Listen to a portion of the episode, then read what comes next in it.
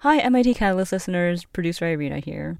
Julia and I are planning season two of our podcast, and we're very excited to introduce you to many more catalysts.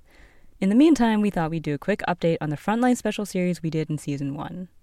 The coronavirus pandemic is, unfortunately, still very real. With cases rising and shelter in place orders taking effect across the country, the current situation feels eerily reminiscent of the late spring. In May, Julia hosted an MIT Club of Northern California event with MIT alum Dr. Sun Yu, who told the club via webinar about her experience working on the front lines at UCLA Health. In today's bonus episode, Julia catches up with Sun about pandemic misinformation feeling hopeful about vaccines, and celebrating the holidays safely. And this last point, it's a personal matter for Julia and Sun because they're not just podcast hosts and guests, they're also sisters. I'll let Julia take it from here. We are here to hear how our front lines are doing. We are joined by our very own alumni, Dr. Sunmi Yu, MIT class of 2007. She is a medical director at UCLA and involved with the COVID response at UCLA. So, uh, thank you so much for being here today, Dr. Sun. Can you tell us a little bit more about your role at UCLA? Can you speak to the involvement you've had in COVID response? Sure. Thanks for having me here, Julia. So, I started and oversee our COVID ambulatory monitoring program at UCLA, where we have a group of doctors, nurses, and staff focused on the care of COVID patients being treated in the ambulatory setting. This means patients that are being treated outside of the hospital, whether they're being treated in the clinic, via telehealth, or after hospital discharge, where we follow them until their symptoms resolve. We do remote monitoring, including oxygen saturations and daily symptom surveys of our patients. And we make an assessment of whether or not the patient may need to go to the hospital or seek further treatment. We started our program in April of this year and have monitored over 400 patients. And now we're also following them at day 30, 60, and 90 days after diagnosis to really follow their symptoms to ensure they're getting better. What have been some of your biggest surprises following these 400 patients you've treated? Uh, I would say some of the things that have been surprising is how persistent some of the symptoms can be. There is a group that will get the symptoms uh, and improve over the seven to 10 days or up to 14 days. But there also is a group of patients that have persistence of symptoms, whether it's shortness of breath, headaches, intermittent fevers. And some of these patients are ones that were completely healthy before as well. So there's a lot of um, different health systems looking at this and looking at uh, post COVID syndrome for patients that have such profound symptoms that last for a long time. And these patients are called long haulers, correct? Uh, there's different names that people may refer to. What you said is maybe one, and also like post COVID syndrome is something that people are talking about, but there isn't uh, a definition or one term that really describes these patients. It seems like we're learning more and more, and there's still so many things that are still surprising us about this virus. So, unfortunately, the country is hitting all time records day after day. We are eight months in and counting into this pandemic. What is your sentiment now, and how are frontline healthcare workers coping? Uh, that's a great question. So, you know, as we find ourselves in another surge and anticipate that the next one to two months will be very difficult, uh, I would say that healthcare workers are resilient, but they're also tired. Some haven't seen their families since the pandemic started.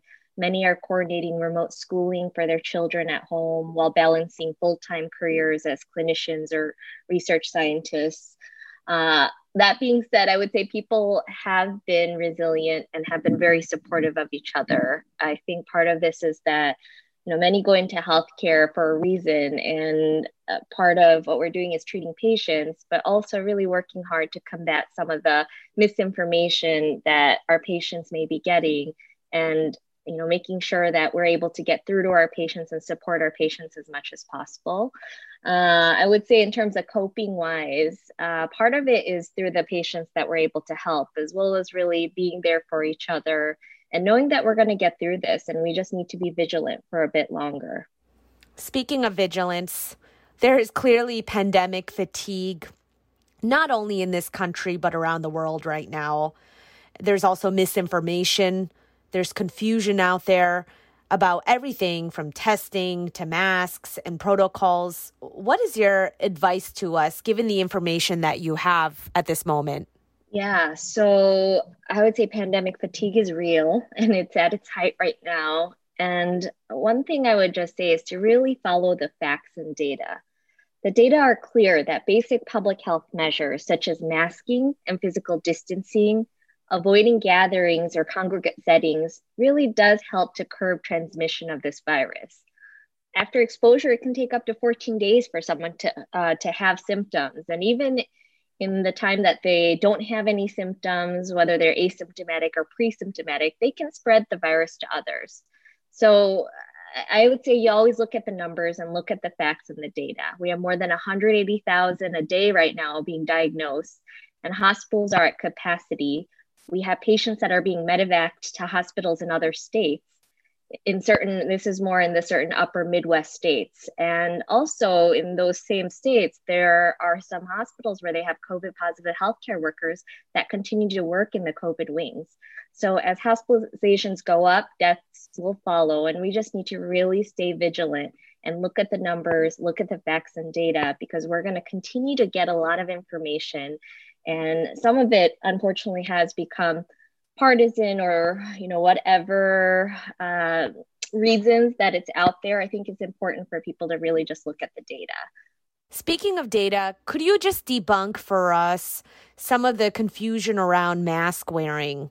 Yes. So in terms of mask wearing and confusion we know that this virus is spread through respiratory droplets and in some cases where there is poor ventilation that can even be airborne so we know that a way to curb that is by wearing masks, and everyone has to be wearing the masks. It can't just be selectively um, taken up. So I think that's a piece that we really we know how the virus spreads, and we know how we acquire and transmit the virus. So we just need to follow the basic sciences and basic public measures to continue to wear the masks. Now, what have you learned from this arduous experience thus far as a doctor? Is this what you thought you'd be signing up for? Uh, not exactly this, but no, I, I did learn that we need to adapt to new data and information and be ready as providers and health systems and flexible as we get more information and data. Preparation is everything. And in terms of what I was signing up for, yeah, this is absolutely what I knew I was signing up for in terms of, you know, not just be not just taking care of patients on the front lines, but also being able to share our experiences and support the science that should be driving our strategy to curb this pandemic. That is very inspiring. Do you have any comments or reasons to be cautiously optimistic around the vaccine? Yeah, uh, we should absolutely be optimistic. There is, uh, as you may know, there's a data and safety monitoring board that's made up of experts that review the safety and efficacy of the vaccines. And they really do this under one umbrella. And, uh, you know, they are getting together and we should have more information in December. And Pfizer just released the preliminary data about their vaccine that has a very high degree of efficacy, you know, over 90%, close to 95%. So if the predictions are correct, hopefully by Q1 of 2021, there will be a start to distribution and really over one and two, uh, and an expected graduated return to normality. I imagine it's over the full year that people may be getting vaccinated, and hopefully, in terms of opening up, uh, we do have some places open, like even movie theaters and other places, but not at capacity. And also you know taking the basic you know continuing with the basic public health measures of masking and physical distancing. So yeah i think there is a lot to be optimistic about. People have sacrificed a lot until now. And i would say even with fatigue people need to just continue to be vigilant. We're almost there. Thank you for that now cdc is projecting record deaths by december do you feel like this is inevitable? Or do you feel like there are things that we could do now to slow this thing down? Yeah, so uh, there's absolutely things that we can do now to slow this down. by December, there probably will be an increase in hospitalizations and deaths, but we need to do, everyone just needs to do their parts in terms of trying to curb uh, curb this spread. And I know with holidays coming up, you know, people are very excited to see family, and that's very understandable but we really do have to try to avoid social gatherings as much as possible. And if we need to see each other, it's in small groups. Everyone should be masked. It should ideally be outdoor outdoors. Um, I'd say, you know, I miss my family right now, but I know that the holidays this year will be by Zoom for us. Uh, so I think it's just really remembering as we enter the holidays the importance of protecting each other and and really thinking about the greater good of the public when we're approaching uh, how we gather and if we gather at all. We have a president elect who has formed a transition COVID 19 advisory board. Do you have any thoughts on this board and any opinions or reasons to be optimistic? Yeah, uh, they are some brilliant people in terms of who he's recruited to that team.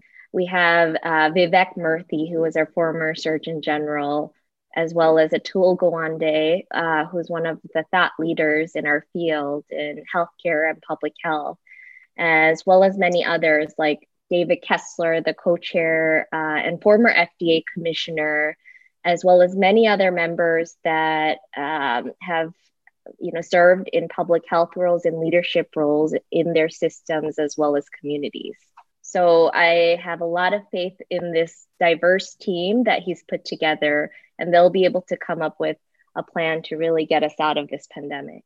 That's great to hear. I want to switch gears a little bit and go back to your time at MIT.